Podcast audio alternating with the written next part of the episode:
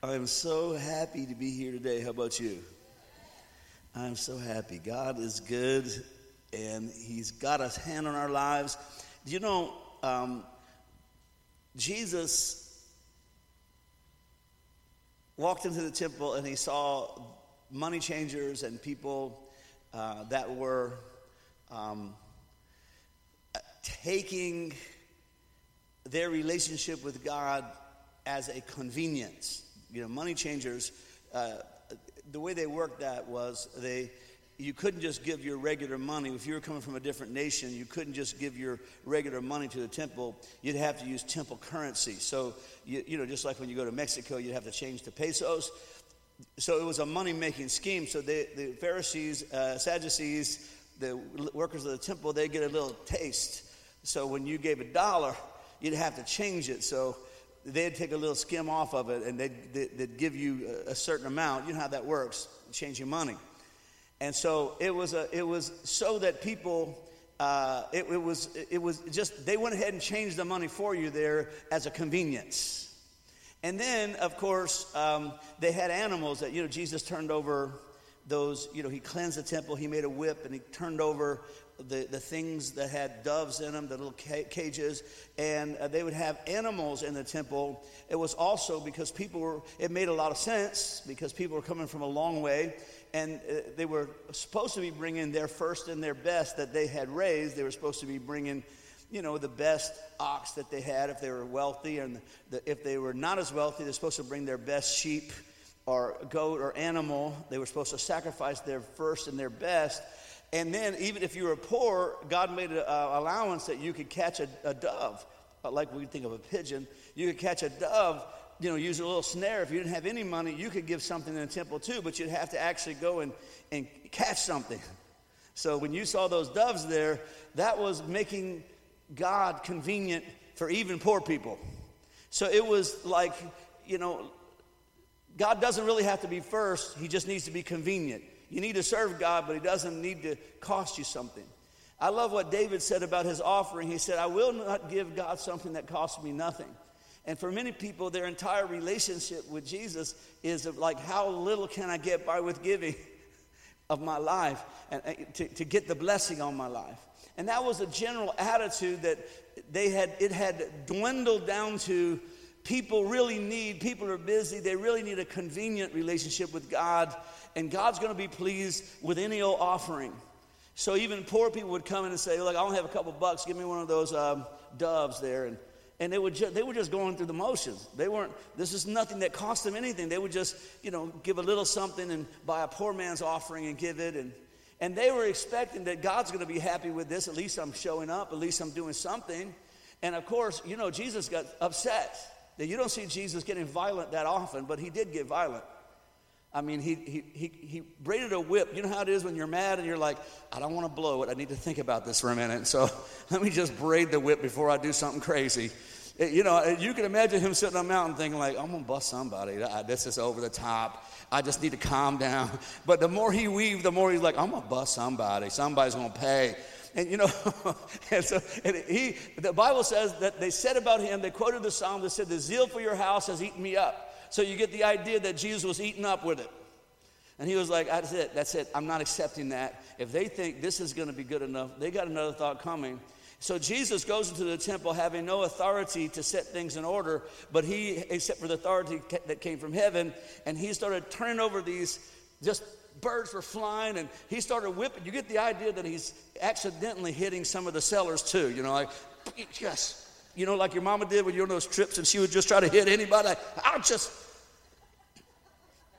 People in the middle generally got hit no matter what was happening. In my house, my mom would do a random, you deserved it even if you didn't do anything. so you get the feeling like Jesus is just like, just, just started just, I don't know karate, but I know crazy. And he's just like whack, whack, turning stuff over like I've had it. You know, you ever just pitch a fit sometime and you're like sorry later? Jesus wasn't even sorry. He was like, this, I'm gonna make a mess of this whole thing. And he turned those tables over and then he said, Listen, my house is supposed to be called a house of prayer, but you made it a den of thieves. I wanted it to be a house of prayer for all nations. I don't accept this and I'm not playing this. And I'm not going to accept any offer, anything you do. This is what the zeal of God is like. Because love is not just doing the minimum, love is giving all. Right? And the way Jesus described the offering that he, he accepted, it wasn't just going through the motions and being convenient about it. The, uh, the offering that he described was an offering that said, My house shall be called a house of prayer for all nations. And, and, and this is, you know, God doesn't condemn us, but he does challenge us. It's a false religion that says God will never challenge you. It doesn't matter what you do. Well, if you don't get challenged, you're never going to get better.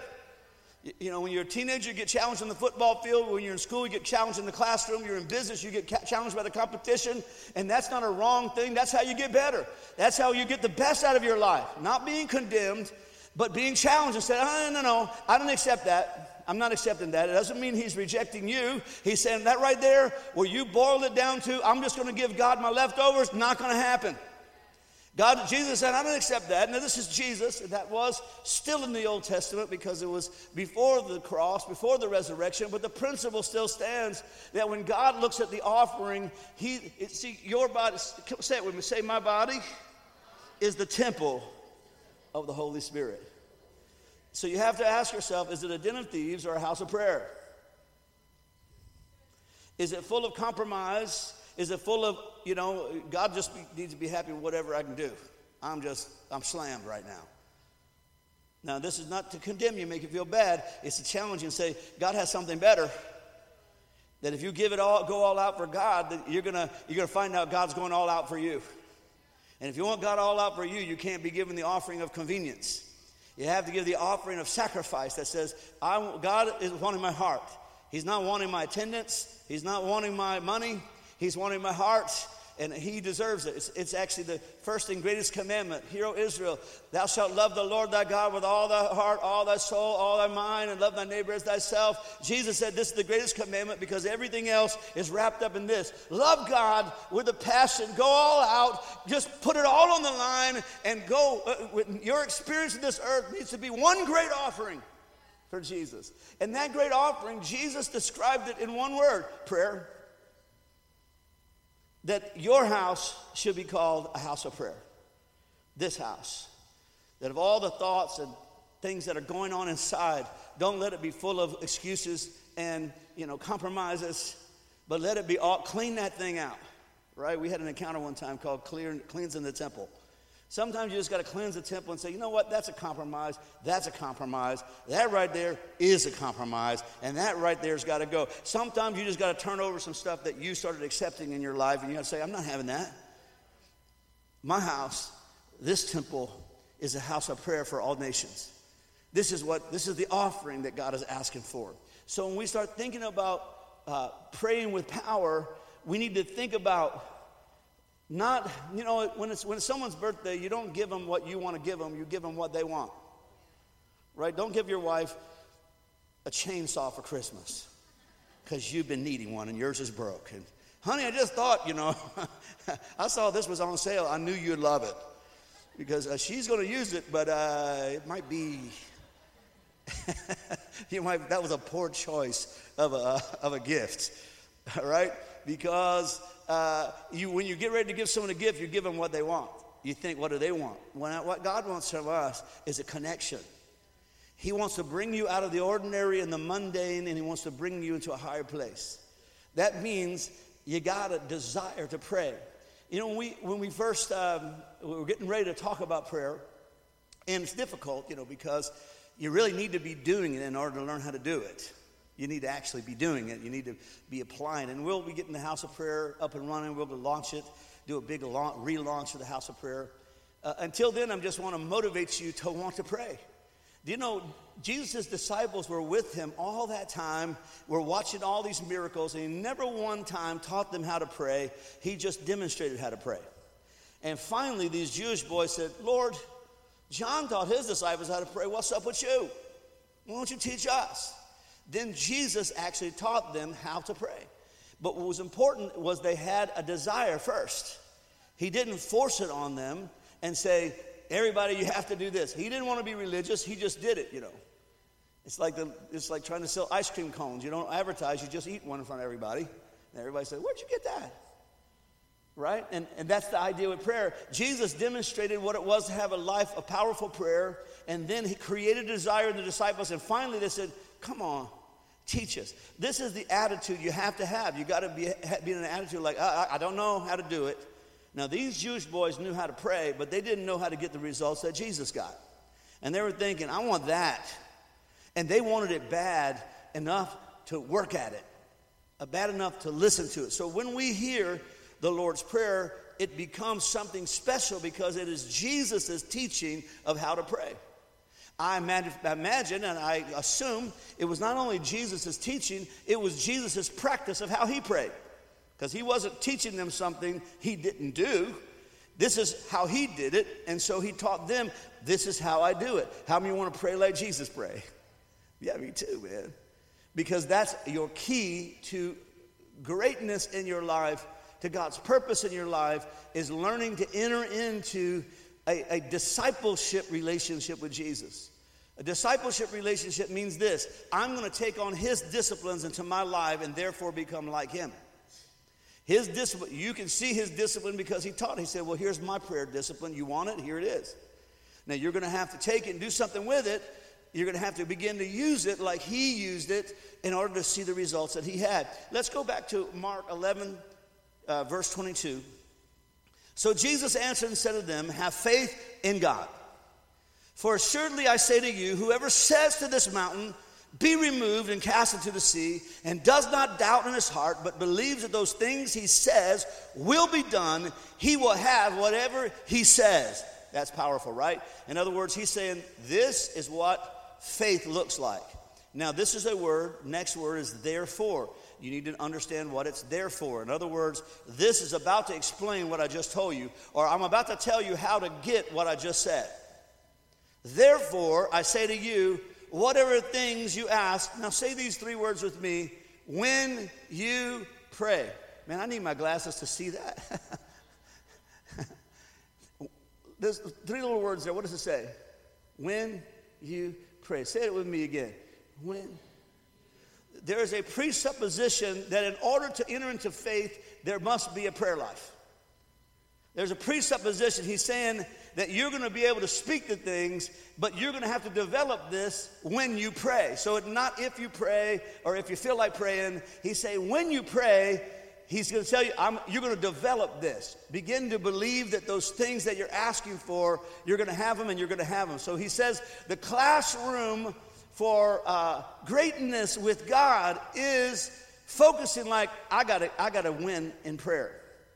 And now every, every Christian comes to a place where they understand I'm not going any further with God until I become a man or a woman of prayer. I don't know if you're there yet. You might have to come there five or six times, but you got to face, I can't keep putting off that part of being a Christian. I love to sing. I love church. I love being with my friends. I'm trying to do the right thing. That's all great. I turn on a Christian radio station. I listen to preachers. Those are all great things. But ultimately, when it comes down to you, it's going to come down to this can you walk through that door? Because this is the door where you get to become like Jesus. And it's not an easy door, or everybody would do it. And many people just say, well, just forget about that. God wants your life to be convenient. Not true. God wants you to be awesome. Awesome uh, results come from awesome effort in the spirit to say, I'm, I'm taking that thing. They like the, like the uh, children of Israel, I can take that land. You got to look at that. Don't be afraid. Don't say, I can't do it. You can do it. Jesus wouldn't have taught it if, if you couldn't do it. You can do it, but you got to make up your mind. I'm facing that giant. I'm taking that land. I'm going to be a man or a woman of prayer. I don't care if you're spiritual or not. Just make up your mind. You're going to enter in that. So we're going to learn by desiring this thing. So uh, it's important that you define something in your mind very simple. There is a way to pray. There is a way to pray. See, some people say, you know what, there's no certain way to pray. You just pray, just do your thing. Just well, it's not true. It's not in the Bible that way all kinds of prayers in the Bible, but there's no prayer that says just pray your own way. Well, they were already praying their own way when Jesus taught them how to pray. So, according to Jesus, according to Jesus, King of Kings, Lord of Lords, the Lord of your life, there is a way to pray, and here's how you do it. That should mean something to you right away because uh, apparently, if you're not praying His way, you're not doing it the right way. I didn't say that. It's not a religion, it's just Jesus saying, This is how you do it. So you have to make up your mind I'm just going to do it the way Jesus said do it. I'm more likely to succeed than self styling it and doing it in my American way. Jesus taught this as a model prayer. Let me, uh, let, me, let me get this in your minds so you understand this prayer that we're going to read in a moment that all of you, I'm sure, know. This prayer is a, a Jewish form of teaching that is an outline. Now, outlines, if you're a preacher like me or you're a teacher, you understand outlines are important, important, right? They call it lesson plans, right? You have to have an outline or what will happen. Let's just get an expert up here. Come on up here, Jennifer. Since we're talking about you today, I need an expert opinion, but just make sure you say whatever I want you to say. if you were at the marriage encounter, you know how this can go bad.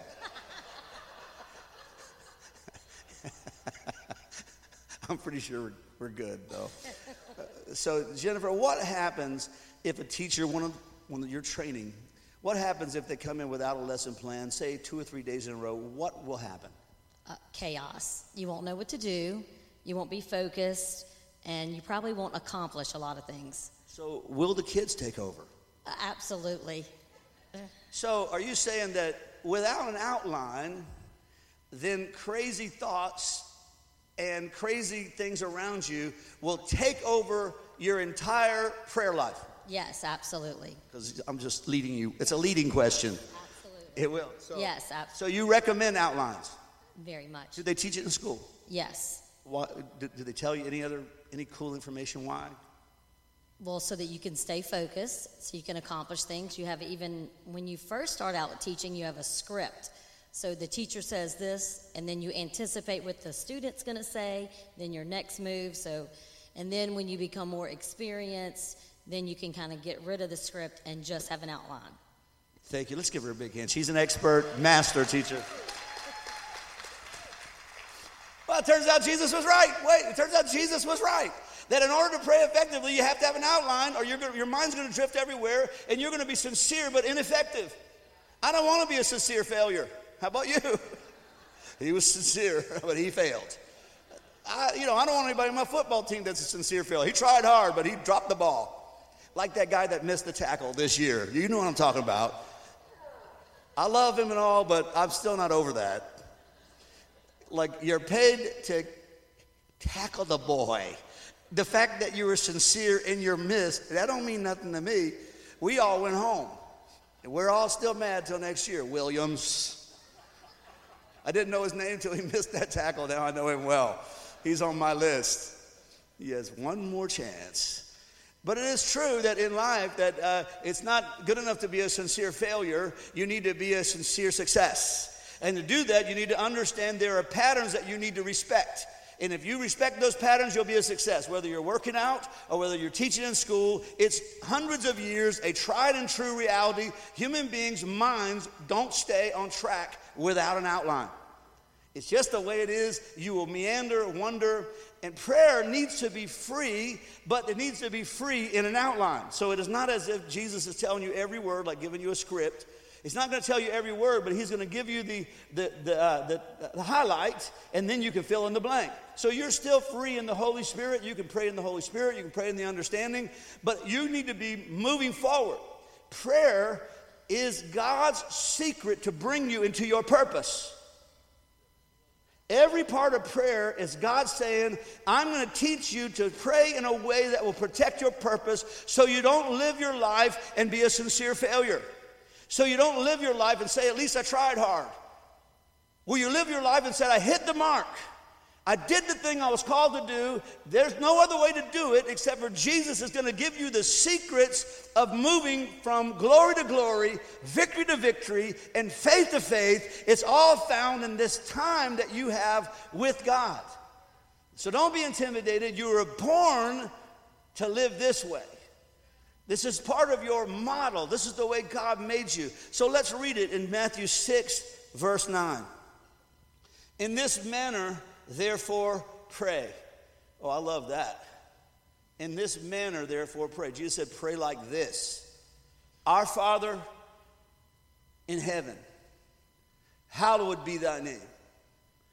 Your kingdom come, your will be done on earth as it is in heaven. Give us this day our daily bread and forgive us our debts as we forgive our debtors. And to not lead us into temptation, but deliver us from the evil one. For yours is the kingdom and the power and the glory forever. Amen. Now, there are basically six steps or six movements in this prayer, and I want you to write down so you can take this home with you. You know this by heart, probably. If you don't, it's very easy to learn. But I want you to, I, I, I have a little acrostic. I don't know if it's called alliteration or acrostic, but it's the words pray up. All right, say it with me. Pray up. Okay, I'm going to give you those six steps in the letters pray up. Six steps of powerful prayer. Number one is this. I'm just going to give them to you, and then we'll start preaching about them next couple of weeks. Praising his name. Number one, praising his name. Number two, releasing faith. Number three, anointing for today. Number four, yielding offenses. Number five, uncovering the enemy plans. The enemy's plans should have an IES on there. No, uncovering enemy plans. That's right. Passion, and last, passion for his glory. So when you, the outline is simply pray up. Pray up. What's the first one again? All right, I'll go over them again. Okay. You didn't learn that quick? What's wrong with you? okay. Right. Number one, praising his name. P, praising his name. R, releasing your faith. A, anointing for today. Y, yielding offenses. U, uncovering enemy plans. And P, passion for his glory. It's interesting that Jesus worked for six days and rested on the seventh day because prayer is set up that way. It's, it's set up to pray for six days, and if you need to, you pray each category each day, and then on the seventh day, rest. Go to church, learn, worship, and then start your prayer. You can, if you if you have a, a five minutes to pray, you can say, you know what, today I'm just going to praise His name, etc., etc. Now today I'm going to just touch as, as let, let someone come in come and play because I want to touch on the first one before we go because I'm trying to get finished earlier. Because I want all of you to go to lunch early and brag to everybody else, like, oh, your church got out that late. Ours got out early. you still go to one of them 12 o'clock churches? Ours is 12, 1145. We were out. That's not really my reason, but go ahead and do it. well, we'll try to finish a little bit earlier. So, uh, it, it, I want to talk to you a little bit about praising his name, and then we're going to pray and go home today. But I love this because the Bible says we enter his gates with thanksgiving and his courts with praise. Doesn't it say that? Psalms, it says we enter his gates with thanksgiving. So it's important, most of the time when you get ready to pray, your mind is like in rebellion. Like, I ain't doing it. I ain't doing it. I'm tired. I'm in a bad mood. I don't feel like it. You can't feed me enough coffee to make me pray because it's true. I mean, you might have one of those great days where you're popping and uh, but you're wanting to get stuff done. Your mind is already at work, or you know you got to clean up, and there's things going. And then you're saying, "I got to take some time to pray." And so when you kind of, you just kind of discipline yourself into it. See, you have to go from uh, dis- from discipline. Let's just say from drudgery through discipline to delight. From drudgery through discipline to delight. Everything good in your life works that way from drudgery, like I'm just going to do it, to discipline, to delight. That's how coming to church, you know. Church was a drudgery as long as you don't want to do it. But then suddenly you're like, I've been doing it now, I wouldn't miss. Well, that's how it is, like working out. You go from drudgery to dis- through discipline to delight to you just love doing it. That's how prayer is. So to enjoy it, you need to understand the first part is to kind of get, the, get you oiled up. Now, we're going to learn next week we'll, on praising his name, we're going to learn the Hebrew name, some of you already know them, but some of you know some of them, for God. To praise his name. You've heard that in, in worship songs. Praise his name. What does it mean? Praise his name. It is, his name is him. It is his characteristics, his characteristics. It is, it's his attributes. And when you begin to declare who he is, you're declaring the end from the beginning. Here's what I mean. When you say Jehovah Rapha, you are Jehovah Rapha. Those Jehovah names are hyphenated names uh, of God and from the Old Testament, and they basically indicate God's willingness to act on behalf of his people. So whenever you hear Jehovah Jireh, it's not that God is a provider, it's that God is your provider and that God will see to your situation. And so when you start, you need to use the words, Thank you, Lord, because we're entering with Thanksgiving. Thank you, Lord. Let's just use Jehovah Jireh. Jehovah Jireh, all of you heard it in the song, but it actually comes from when Abraham brings Isaac up to the mountain to offer him as an offering. And there he gets ready to offer Isaac, and God said, the angel said, Don't touch that boy. And then there was a ram caught in the thicket, and the Bible says they called that place Jehovah Jireh because the Lord didn't make you pay the high price, He provided for Himself an offering. It means the Lord who will see to it. So when you say, Lord, thank you, just try with me. Say, Lord, thank you. You are Jehovah Jireh. You are the Lord who provides. You are the Lord who sees to it. Thank you. You are my Jehovah Jireh. Now, see, right now, uh, even when I don't feel good, I can say that and start, it, it, starts bringing me to a different place emotionally. I start getting to a different mental. I'm not in a drudgery. I'm, you know what? If all I can do today is I'm just going to praise his name, I just want to go through what those names are. And next week we'll talk about the name of Jesus, how it encases all of these things. But Jehovah Rapha, what does it mean? It means the Lord who heals. It comes from the passage of scripture where the children of Israel are coming out of Egypt and they, they're so thirsty. They come to a pool of water. It's called Meribah, which means bitter. And they drank this bitter water and they were like, oh man, they were so disappointed. And God told Moses, Take the stick and throw it into the water. And when he took the stick and threw it into the water, the water became sweet again. And they called this place Jehovah Rapha, the Lord heals meaning God can take all the bitter things in your life, He can put the cross in it. And when the cross touches those bitter places, it's going to become sweet again. God's going to cause you to be taken care of emotionally because of the cross. And when you begin to go through it, you know Psalm 23 the Lord is my shepherd. What does it mean? Jehovah Rapha, I mean, uh, Rohi. Jehovah Rohi, the Lord, Rohi. The Lord is my shepherd. Thank you, Lord. You're the Lord, my shepherd. You know what it says in Psalm 23, right? The Lord is my shepherd. Because the Lord is my pastor, I have everything I need. He makes me lie down in green pastures. He leads me beside still waters. He restores my soul. He leads me in paths of righteousness for his name's sake. Yea, though I walk through the valley of the shadow of death, I will fear no evil, for you are with me. Your rod and your staff, they comfort me. You prepare a table before me in the presence of my enemies. You anoint my head with oil. My cup is overflowing. Surely goodness and mercy will follow me all the days of my life, and I will dwell in the house of the Lord forever. Come on, can you give him praise, everybody? See, when you begin to declare the names of God, you're declaring the answer to your prayer before you pray it.